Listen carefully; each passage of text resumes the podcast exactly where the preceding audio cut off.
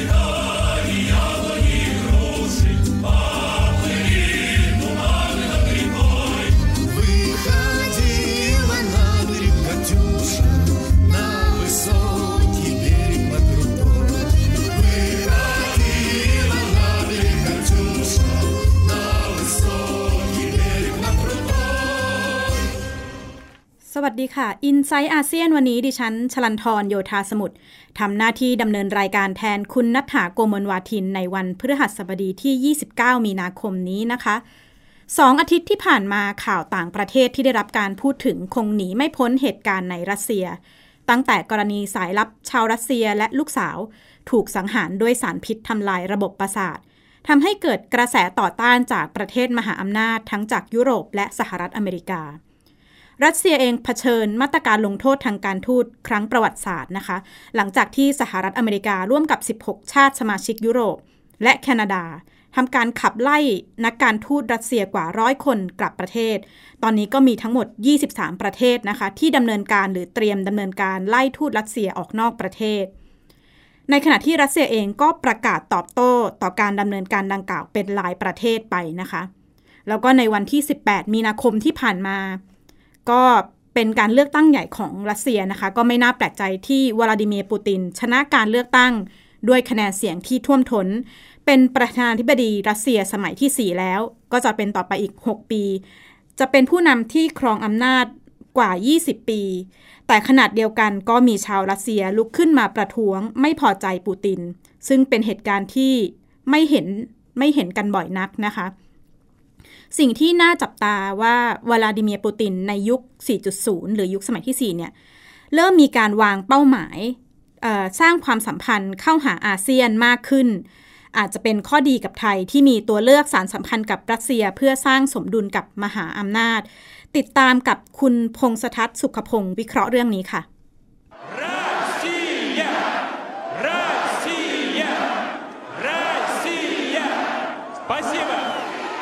เสียงเชียร์แสดงความยินดี ดังกระหึ่มไปทั่วจัตุรัสแดงในกรุงมอสโก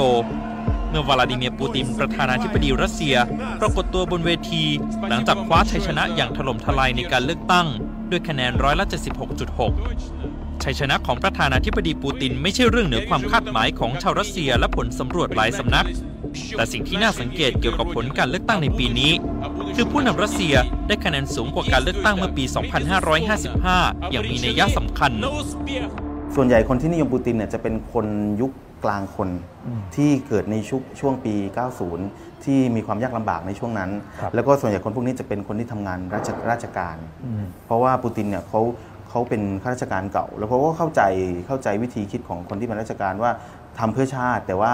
ผลตอบแทนมันอาจจะไม่ไม่ไม่เต็มเม็ดเต็มหน่วย เพราะฉะนั้นนโยบายของปูตินช่วงหลังเนี่ยก็จะมีการอา มอบบ้านให้กับเอ่อทหารพันศึกให้กับคนที่รับราชการมีการเพิ่มเงินเดือนเพิ่มอะไรพวกเนี้ยคนที่เป็นราชการก็ค่อนข้างจะจะจะชอบปูตินนะฮะแล้วก็เป็นคนรุ่นกลางคน ส่วนคนที่ไม่ชอบเนี่ยก็จะเป็นคนรุ่นใหม่ที่ที่เกิดในช่วงที่รัสเซียเริ่มดีขึ้นแล้ว แล้วก็เป็นพวกนักวิชาการที่มีความรู้สึกว่าการบริหารจัดการของปูตินเนี่ยเป็นการรวบอำนาจทั้งหมด เขาก็เลยรู้สึกว่าเอ่ออย่างเงี้ยมันมันไม่ดี เพราะว่ามันมีการปิดกั้นบางอย่างสื่อจะพูดอะไรมากก็ไม่ได้อย่างเงี้ยฮะครับก็เลยก็เลยจะแยกออกเป็น2องสองสองกลุ่ม คนรัสเซียเนี่ยช่วงช่วงหลังเนี่ยเขาเองก็ไม่มีช้อยส์อย่างที่ผมบอกไปว่า คือไม่ได้ร้อยเปอร์เซ็นที่ชอบปูตินครับแต่ทั้งทั้งผมกล้าพูดเลยนะว่าทั้งร้อยทั้งร้อยเนี่ย ก็ไม่กล้าเลือกคนอื่น เพราะว่าไม่ไม่ไม่กล้าเอาประเทศชาติไปเสี่ยงว่า ถ้าได้คนอื่นแล้วจะเป็นยังไงนะฮะอันนี้คือเป็นเหตุผลที่ทำให้คะแนนปูตินได้รับการยอมรับอย่างถล่มทลายฮะผลงานที่ดีเด่นที่สุดในช่วง 6 ปีที่ผ่านมา ตั้งแต่ปี 2012ถึง2018นะฮะก็คือเป็นเรื่องของการที่รัสเซียได้ไครเอ่อไครเมียกลับมาจากยูเครน ซึ่งครั้งนั้นเนี่ยเป็นเป็นความภาคภูมิใจของคนรัสเซียมากๆ นอกจากนี้เนี่ยทำไมประประชาชนเลือกตั้งเยอะมากตอนนี้เนี่ยก็มองในแง่ของที่ว่าเกิดเหตุการณ์ในช่วงที่ ควรเรียกว่าต่อพอดี ก็คือเหตุการณ์ที่มีการเอ่อลอบสังหารเอ่อสายลับสองหน้านะฮะคือสายลับครับที่ที่เป็นคนรัสเซียมาก่อนแล้วก็แปรพักไปอยู่กับอังกฤษนะฮะครักับบกับลูกสาวนะฮะซึ่งก็ก็ทางรัสเซียก็ออกมาปฏิเสธเลยว่าไม่ได้ทำแต่ก็ทางตะวันตกแล้วก็ทางอังกฤษเองก็ยัง confirm ว่ามาจากรัสเซีย ซึ่งเหตุการณ์ครั้งนี้เนี่ยก็ทำให้เกิดความความกังวลในในคนรัสเซียเองว่า ถ้าเกิดมีการเลือกตั้งแล้วเอาเลือกไปเลือกคนอื่นเนี่ยแล้วเกิดไม่ได้เป็นปูตินขึ้นมาเนี่ย คนอื่นจะตอบโต้กับสถานการณ์นี้อย่างไร อีกด้านหนึ่ง การคว้าชัยชนะของประธานาธิบดีปูติน ก็เกิดกระแสต่อต้านจากประชาชนที่ไม่พอใจผลการเลือกตั้ง และกล่าวหาผู้นำรัสเซียว่าเคยใช้อำนาจกำจัดคู่แข่งทางการเมือง อย่างอเล็กซีนาวานีซึ่งคณะกรรมการการเลือกตั้งได้ตัดสิทธิ์ลงสมัคร เพราะมีความผิดฐานยักยอกเงิน แม้ว่าปูตินจะเป็นผู้นำชาติมหาอำนาจคนหนึ่งที่มีบุคลิกเข้มแข็งและเด็ดขาด แต่กระแสต่อต้านที่เกิดขึ้น ย่อมส่งแรงกระเพื่อมไปถึงความเป็นเอกภาพของรัสเซียอย่างหลีกเลี่ยงไม่ได้ อันนี้แหละเป็นสิ่งที่โจทย์ใหญ่เลยที่ที่หลังจากนี้ไปเนี่ยปูตินจะต้องแก้ปัญหานี้ให้ได้ เพราะว่าเอ่อมีหลายคนที่ถามเหมือนกันว่าแล้วความท้าทายของปูตินเนี่ยหลังจากนี้ไปคืออะไร คือผมไม่ค่อยเป็นห่วงเรื่องการระหว่างประเทศนะ เพราะผมครับรู้ว่าเขาเขาเอาอยู่นะฮะแต่ที่เป็นห่วงคือเรื่องของภายในนี่แหละ เพราะว่ามันจะมีมีมีมีกระแสสังคมที่ครัเขาบไม่พอใจปูตินอยู่แล้วเนี่ยปูตินครับจะต้องทำยังไงที่จะ ลดตรงนี้ลงมา เพราะว่าไม่งั้นเนี่ยเขาก็บริหารยาก เนื่องจากว่าเหมือนกับว่าจะมีหอกข้างแค่อยู่ตลอดเวลานะฮะแต่แต่สัญญาณที่ดีที่ผมเริ่มเริ่มเห็นนะครับก็คือว่าปูตินเขาเป็นคนที่ฉลาด แล้วก็เป็นเป็นเจนเทลแมนเมื่อวานเนี่ยพอพอชนะปุ๊บเนี่ยเขาเรียกผู้สมัครทุกคนเลยนะฮะอืมทั้งทั้งเจ็ดคนเนี่ยมานั่งประชุมด้วยกัน แล้วก็ถามความคิดเห็นเลยว่าคุณอยากจะมีอะไรแนะนำเพิ่มเติมไหมแล้วขอให้ทุกคนเนี่ยเข้ามาช่วยกันบริหารประเทศด้วยกันซะด้วยซ้ำนะฮะซึ่งก็ผมว่าเป็นภาพที่ดี ส่วนคนที่ที่ออกมา ต่อต้านหรือโจมตีเนี่ยผมก็เข้าใจเขานะ เพราะว่าครับบางอย่างเนี่ยเขาก็รับไม่ได้กับสิ่งที่ปูตินทำควันหลงหลังการเลือกตั้งรัสเซียในครั้งนี้ทำให้นานาชาติเห็นภาพประธานาธิบดีโดนัลด์ทรัมป์ผู้นำสหรัฐ ต่อสายตรงแสดงความยินดีกับผู้นำรัสเซีย และเสนอให้จัดการหารือเกี่ยวกับการแข่งขันด้านอาวุธในเร็ววันนี้สวนทางกับอังกฤษที่เกิดความขัดแย้งกับรัสเซีย จากกรณีการลอบทำร้ายร่างกายอดีตสายลับสองหน้ารัสเซียและลูกสาว เมื่อวันที่ 4 มีนาคมที่ผ่านมา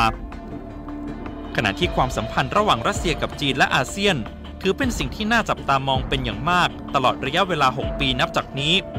เนื่องจากประธานาธิบดีปูติน จะดำเนินนโยบายมุ่งตะวันออก และยกระดับความร่วมมือทางการค้ามากขึ้น อาจจะมองจากจีนกับรัสเซียก่อน คือ 2 ประเทศนี้เนี่ยเขาตอนนี้เขาเป็นแพ็คคู่แล้วฮะเขาไปด้วยกันแน่นอน เพราะว่าคือระบบโลกเนี่ยมันก่อนที่ในยุคหลังสงครามเย็นใหม่ๆเนี่ยอเมริกาจะเป็นเบอร์หนึ่งตลอดแล้ว ก็ค่อนข้างจะมีความ aggressive บางช่วงเวลาครับแล้วจีนกับรัสเซียเองก็รู้สึกว่าไม่พอใจแต่ทำอะไรไม่ได้ เพราะช่วงนั้นตัวเองก็ยังอ่อนแออยู่ ทีนี้เนี่ยทั้งสองฝ่ายตอนนี้เริ่มเริ่มโตขึ้นมาถ้าถ้าใกล้กันแต่ก็ใกล้กัน แต่ก็ยังไม่เท่ากับอเมริกา ทีนี้เนี่ยทั้งสองเลยตัดสินใจว่าจับมือกันดีกว่า พอจับมือกันปุ๊บเนี่ยเลเวลมันจะเท่ากันอย่างนี้เลยครับ ทีนี้พอตกลงจับมือกันเสร็จแล้วเนี่ยก็แบ่งหน้าที่กันรัสเซียก็จะดูแลในเรื่องของความมั่นคง เรื่องของการทหาร เรื่องของความร่วมมือ ส่วนจีนจะดูแลเรื่องเศรษฐกิจ พึ่งพาอาศัยกัน กับอาเซียนเนี่ยเอ่อรัสเซียให้ความสำคัญมาก และมีความต้องการจะมามาใกล้ชิดกับอาเซียนมาก รู้ไหมครับเพราะอะไร เพราะว่าสองในสามของประเทศรัสเซียเนี่ยดินแดนของเขาอยู่ฝั่งเอเชียนะครับอ่าและครับรัสเซียเนี่ยพยายามตลอดที่จะเข้ามามีส่วนร่วมในภูมิภาคเอเชียแปซิฟิกเพราะเขามองเลยว่าศูนย์กลางเศรษฐกิจโลกต่อไปไม่ใช่ยุโรปไม่ใช่อเมริกาแต่เป็นเอเชีย การที่จะเข้ามาได้เนี่ยจะต้องมีประตูเข้ามา ซึ่งประตูเขาเนี่ย ก็เปิดอยู่แล้วด้วยคือเมืองวลาดิวอสต็อกนะครับที่อ่าติดกับญี่ปุ่นเนี่ยเขาพยายามจะเข้ามา แต่ถ้าจะเข้ามาอย่างเดียวเจ้าบ้านไม่ต้อนรับ ไม่ต้อนรับก็ไม่ได้ แล้วเขารู้ว่าเจ้าบ้านที่ที่มีบทบาทมากที่สุดเนี่ยไม่ใช่จีนนะครับคืออาเซียนครับครับอาเซียนนี่คือเป็นเป็นเหมือนผู้หญิงสวยอะ่ะที่แบบใครๆก็อยากจะจีบเข้ามา ตอนนี้จีนอเมริกาทุกคนเข้ามาจีบเพราะฉะนั้นถ้าเข้ากับอาเซียนได้เนี่ยประตูของฝั่งนี้ของรัสเซียก็เปิด รัสเซียภายใต้เงาของประธานาธิบดีปูตินในสมัยที่ 4 หรือยุคปูติน 4.0 เป็นช่วงเวลาหัวเลี้ยวหัวต่อสำคัญที่นานาชาติต่างเฝ้าจับตามองอย่างใกล้ชิด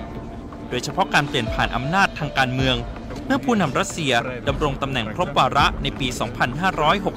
2567พงศธรสุขพงศ์ข่าวเจาะย่อโลกไทย PBS รายงาน ในอดีตนะคะ รัสเซียมีนโยบายมุ่งเน้นลุกเวส หรือเน้นหนักการลงทุนในยุโรปและอเมริกา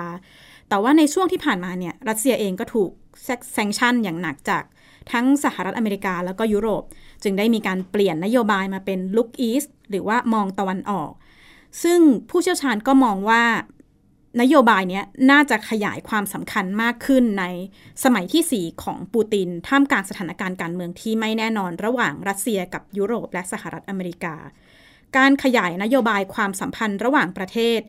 ของรัสเซียกับชาติในเอเชียเห็นได้จากเหตุการณ์หลายเหตุการณ์นะคะ ไม่ว่าจะเป็นการเข้ามาเป็นผู้เล่นสำคัญในการเจรจาคาบสมุทรเกาหลี หรือการสร้างความสัมพันธ์ที่แน่นแฟ้นมากขึ้นระหว่างจีนกับรัสเซีย เมื่อมามองใน เอเชียตะวันออกเฉียงใต้ของเราเนี่ยรัสเซียแสดงบทบาทที่ชัดเจนมากขึ้น ไม่จำกัดเฉพาะแต่ด้านทหารแล้วก็อาวุธยุโทโธปกรณ์ แต่ว่ากำลังขยายสู่ความสัมพันธ์ด้านเศรษฐกิจที่มากขึ้นนะคะ ยกตัวอย่างเช่นในเวียดนาม รัสเซียกับเวียดนามเป็นคู่ค้าสำคัญเพราะทั้งสองชาติเนี่ยมีข้อตกลงทางการค้าเเขตการค้าเสรีกัน โดยรัสเซียต้องการจะร่วมมือกับเวียดนามในด้าน โทรคมนาคม การธนาคาร การประกอบรถยนต์ ผลิตเครื่องจักร การต่อเรือและการเกษตร พร้อมผลักดันโครงการความร่วมมือด้านพลังงาน และทำฟาร์ม รวมทั้งรักษาความร่วมมือด้านกลาโหมอย่างใกล้ชิดนะคะ ส่วนในความสัมพันธ์ระหว่างรัสเซียกับฟิลิปปินส์เนี่ยก็มีการช่วยเหลือทางการทหาร ให้เงินสนับสนุนต่างๆ จากที่เห็นมานะคะ แล้วก็ในส่วนของความสัมพันธ์ทางการทหารด้วย รัสเซียเองเนี่ยมีนโยบายที่จะเข้ามาสนับสนุนฟิลิปปินส์ในการสร้างระบบขนส่งสาธารณะ อุตสาหกรรมเหมือง ระบบโทรคมนาคม แล้วก็การท่องเที่ยวรวมถึงเทคโนโลยีและพลังงานต่างๆสำหรับประเทศไทยเองนอกจากการซื้ออาวุธ ก็มีการวางนโยบายความสัมพันธ์ระหว่างประเทศกับรัสเซียที่แน่นแฟ้นมากขึ้น โดยเฉพาะความร่วมมือในระเบียงเศรษฐกิจตะวันออก โดยเฉพาะในภาคอุตสาหกรรม เช่น การผลิตไฟฟ้า ดิจิทัลเทคโนโลยี แล้วก็การผลิตเครื่องจักรด้วยเทคโนโลยีทันสมัยต่างๆนะคะ ก็เป็นที่น่าติดตามต่อไปว่า อาเซียนเองจะสามารถรวมตัวกันเพื่อสร้างข้อต่อรอง ระหว่างประชาคมอาเซียน กับรัสเซียให้เกิดประโยชน์ขอบต่อประชาคมมากที่สุดได้หรือไม่ ต่อมาที่ปัญหาเรื่องการจับกลุ่มผู้บริสุทธิ์ จาก ความผิดพลาดของกระบวนการสอบปากคำเกิดขึ้นในทุกประเทศนะคะ โดยเฉพาะกรณีที่ผู้ต้องสงสัยถูกกดดันให้รับสารภาพ แนวทางการสืบสวนสืบสวน สืบสวนสอบสวนแบบเดิมที่เน้นให้ผู้ต้องหารับสารภาพ ถูกมองว่าเป็นการละเมิดสิทธิมนุษยชน แล้วก็อาจจะนำไปสู่การข่มขู่คุกคาม หรือทรมานเพื่อให้สารภาพ เกือบ 20 ปีที่นอร์เวย์ปรับรูปแบบการสอบปากคำจากการ สอบสวนแบบเดิม เพื่อให้รับสารภาพเป็นการใช้วิธีการสัมภาษณ์ เพื่อให้ได้ข้อมูลที่น่าเชื่อถือ แล้วก็มีประสิทธิภาพมากขึ้น แนวทางดังกล่าวเนี่ยก็ไม่ได้ใช้เฉพาะในนอร์เวย์หลายประเทศรวมทั้งประเทศในเอเชียตะวันออกเฉียงใต้กำลังให้ความสนใจในเรื่องนี้ติดตามกับรายงานค่ะ January 1988, 20 ปีที่แล้วเด็กชายชาวอเมริกันวัย 14 รับสารภาพฆ่าน้องสาว หลังถูกสอบสวนหนัก 6 ชั่วโมง ท้ายที่สุดมีหลักฐานว่าเขาไม่ได้ทำ การรับสารภาพเกิดจากการถูกกดดัน แม้ไม่มีการทำร้ายร่างกายเพื่อให้รับสารภาพ แต่การสอบสวนอย่างหนักเพื่อให้รับสารภาพสร้างผลเสียไม่ต่างกัน และยังเป็นปัญหาในหลายประเทศทั่วโลก สำนักงานตำรวจแห่งชาตินอร์เวย์เคยใช้วิธีการสอบสวนผู้ต้องหาแบบสอบเค้นเพื่อให้สารภาพ แต่พบปัญหาการสารภาพที่เป็นเท็จส่งผลให้ผู้บริสุทธิ์ถูกดำเนินคดี So our technique was, as was very common, uh, confession oriented, to have the confession from the suspect, um, and the transformation to search for alternative explanations to test the uh, the uh, explanations and put into a, uh, another system to improve the quality not only of the in- the the interview but also for the entire investigation. It is painful for not only for you as a personal uh, personal being but also for an organization to realize that our working methods have to be changed. Uh, and for me personally, um, looking back, is today is the most painful is actually that I didn't know that I did I didn't know. การสืบสวนโดยใช้การสัมภาษณ์ แทนการสอบสวนแบบบีบบังคับ มุ่งเป้าให้ได้มาซึ่งข้อมูลที่ถูกต้อง น่าเชื่อถือ และนำไปใช้ประโยชน์ได้ ไม่ใช่เป็นไปเพื่อยืนยันข้อสันนิษฐานของเจ้าหน้าที่ Uh, you have examples from the United States where they have tried both and they compare. Uh, in Indonesia, we're doing the same. The Indonesian police are comparing because they are video recording, audio video recording interviews, and they compare the results from using the traditional interrogation technique to the investigative interviewing technique. And what they see is that they get a lot more information. The information is reliable, so you can check it, uh, and that means that you can also, it's actionable. You สำนักงานตำรวจแห่งชาติระบุ ไทยเริ่มมีการนำการสัมภาษณ์เพื่อติดตามข้อเท็จจริงมาใช้ แทนการใช้ระบบสอบสวนแบบเดิม แต่ยังมีข้อจำกัดด้านศักยภาพของบุคลากร ข้อจำกัดนั่นคือการเทรนคนนะฮะมันเป็นเรื่องเราถ้าเราได้เห็นแล้วในเรื่องการเนี้ยมันต้องใช้จิตวิทยาด้วย ของผู้ที่จะเป็นผู้ซักถาม ก็ต้องมีฐานความรู้ทางด้านจิตวิทยาเข้ามาด้วย และในขณะเดียวกันเราจะต้องสอนให้คนที่เป็นนักสืบสวนนักสอบสวนเนี่ยต้องนำเอาความคิดแบบเป็นวิทยาศาสตร์ เข้ามาใช้ให้มากท่ามกลางปัญหาอาชญากรรมข้ามชาติที่ซับซ้อนและเพิ่มจำนวนมากขึ้น ความแตกต่างของระบบยุติธรรมในแต่ละประเทศทำให้การจัดการปัญหาอาชญากรรมข้ามชาติมีข้อจำกัด การสร้างแนวปฏิบัติสากล ด้านการสอบสวนคดีอาญาเป็นประเด็นที่องค์กรระหว่างประเทศให้ความสนใจชลันทรโยธาสมุทรไทย PBS รายงานดิฉันเองก็ได้มีโอกาสเข้าไปร่วมฟังบรรยายเรื่องการสอบปากคำในคดีอาญาด้วยเทคนิคการสัมภาษณ์ แทนการสอบปากคำแบบเดิมที่เน้นเค้นให้ผู้ต้องหารับสารภาพแบบในอดีตนะคะ ก็ได้รับข้อมูลที่น่าสนใจว่าที่ผ่านมาเนี่ยการสอบปากคำแต่เดิมเป็นเน้นให้ผู้ต้องหารับสารภาพ หรือว่าให้ตอบข้อมูลที่เจ้าหน้าที่ตำรวจเองเนี่ยได้ตั้งเป้าหมายไว้ให้ตอบออกมาจากปากผู้ต้องสงสัย ดังนั้นวิธีการสอบปากคำเหล่านี้ก็จะทำในสภาพแวดล้อมที่เคร่งเครียด ผู้ต้องหาถูกกดดัน บางครั้งอาจจะนำไปสู่การทำร้ายร่างกาย หรือการซ้อมทรมานเพื่อให้รับสารภาพ รูปแบบดังกล่าว รูปแบบที่การใช้การสัมภาษณ์ เพื่อดึงข้อมูลจากผู้ต้องสงสัยเนี่ยเกิดขึ้นครั้งแรกที่สหราชอาณาจักรนะคะนอร์เวย์เองมีการนำรูปแบบนี้ไปใช้ มีข้อมูลสนับสนุนที่ชัดเจนว่าวิธีการดังกล่าว มีประสิทธิภาพมากกว่าการสอบปากคำแบบเดิม แล้วก็มีการตั้งโครงการสนับสนุนการพัฒนาศักยภาพองค์กรตำรวจ ในภูมิภาคเอเชียตะวันออกเฉียงใต้ในหลายประเทศ เช่น เวียดนามและอินโดนีเซีย ในเวียดนามเนี่ยศูนย์สิทธิมนุษยชนแห่งนอร์เวย์มหาวิทยาลัยออสโล ได้ร่วมกับโรงเรียนตำรวจประชาชนเวียดนามตั้งแต่ปี 2011 ได้ทำการคัดเลือกแล้วก็สร้างแกนนำหลักในการริเริ่ม แล้วก็ส่งต่อความรู้เรื่องการใช้วิธีสัมภาษณ์เพื่อเก็บข้อมูลในคดีอาชญากรรม มีการสร้างหลักสูตรอบรมที่จะใช้สอนในโรงเรียนตำรวจเพื่อขยายผลต่อไป ในอินโดนีเซียเองก็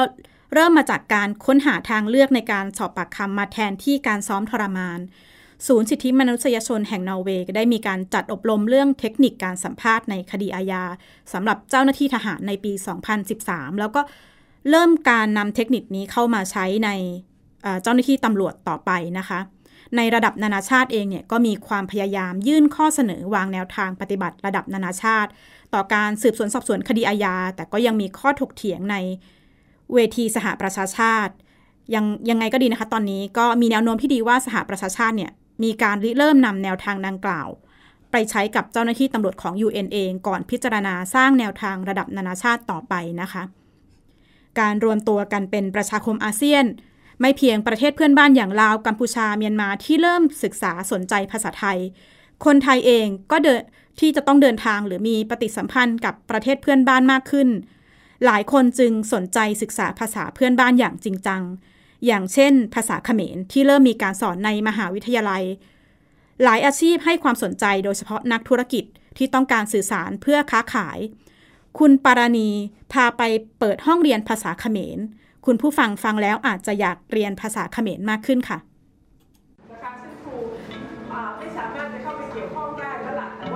นักเรียนรุ่นใหญ่จากหลากหลายอาชีพ หัดพูดอ่านเขียนเรียนภาษาเขมร ที่มหาวิทยาลัยราชภัฏจันทร์เกษม โดยเฉพาะนักธุรกิจ เจ้าของธุรกิจ และผู้ที่สนใจทำการค้ากับกัมพูชา เพื่อติดต่อสื่อสารทำการค้า โดยไม่มีกำแพงภาษามาขวางกั้นหลังจากรวมตัวเป็นประชาคมอาเซียนในปี 2559 มูลค่าการค้าระหว่างไทยและกัมพูชาเพิ่มขึ้นเรื่อยๆ มูลค่าการค้าปี 2559 มี 197,117 ล้านบาท และขยับเป็น 2,9,003 ล้านบาท เมื่อปีที่ผ่านมา ซึ่งไทยเป็นฝ่ายได้ดุลการค้า ส่วนการค้าระหว่างชายแดนไทยและกัมพูชาปี 2560 มีมูลค่า 125,364 ล้านบาท ครูสมเพนขุทรานนท์หรือครูป้อมทำงานในกัมพูชามา 20 ปีเต็ม เมื่อกลับมาบ้านเกิดจึงรวบรวมความรู้ มาถ่ายทอดให้คนไทยที่สนใจ โดยไม่คิดค่าใช้จ่ายมา 4 ปีแล้ว ครูบอกว่าคนไทยเรียนภาษากัมพูชาไม่ยากอย่างที่คิด เพราะความจริงแล้วคำที่คนไทยใช้พูดกันอยู่ รวมทั้งคำราชาศัพท์ ก็ขอยืมมาจากภาษากัมพูชานั่นเอง ราชาศัพท์ของคแมรเนี่ยก็คือคำที่ขอยืมคำบ้านๆคำพื้นๆของเราเนี่ยไปใช้นะคะแต่ออกออกเป็นเสียงสำเนียงคแมร เป็นส่วนมาก เพราะฉะนั้นมันก็คือการสลับสับเปลี่ยนกัน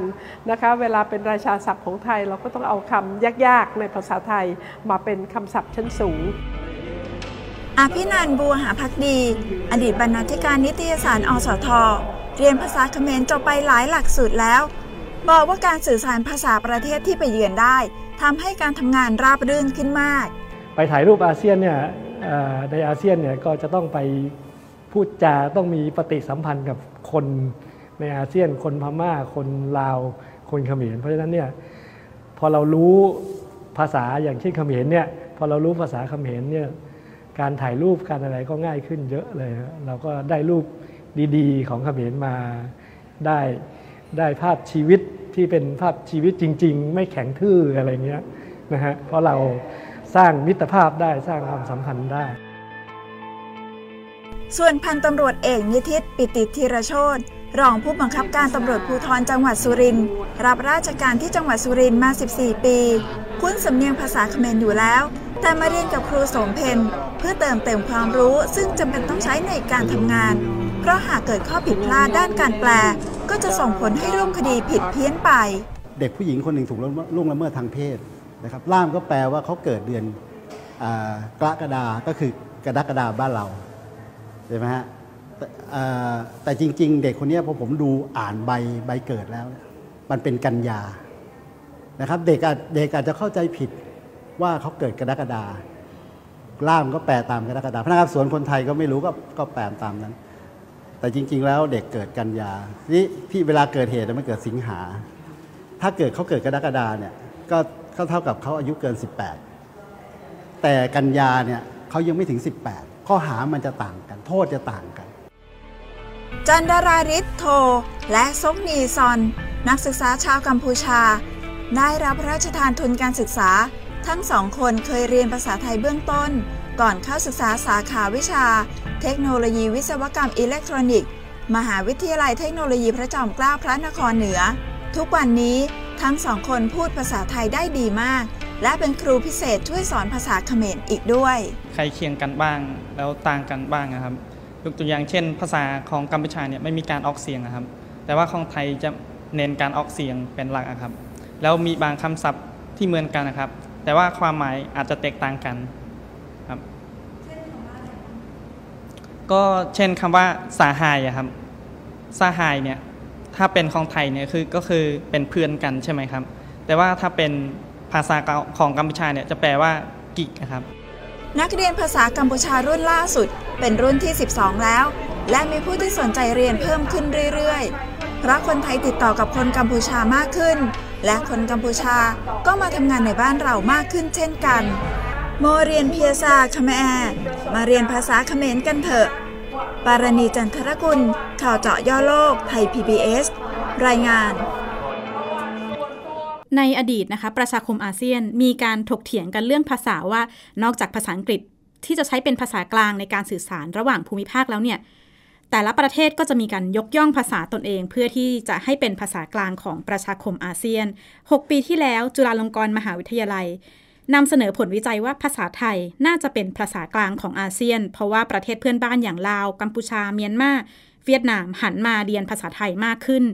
ในขณะที่อีกฝั่งมองว่าภาษาบาฮาซาอินโดนีเซีย หรือบาฮาซามาลายู น่าจะเป็นภาษากลางของอาเซียนมากกว่า เพราะว่าจำนวนคนที่ใช้ภาษาดังกล่าวมากกว่า ก็เป็นข้อถกเถียงที่น่าสนใจนะคะ แม้ว่าตอนนี้ภาษาอังกฤษก็จะนับเป็นภาษากลางของภูมิภาคอาเซียน แต่ว่าอาจจะไม่เพียงพอ เพราะว่าคนที่พูดภาษาอังกฤษได้เนี่ยอาจจะเป็นคนในระดับทำงาน แต่ว่าหากต้องติดต่ออธุรกิจในระดับลึกลงไปเนี่ย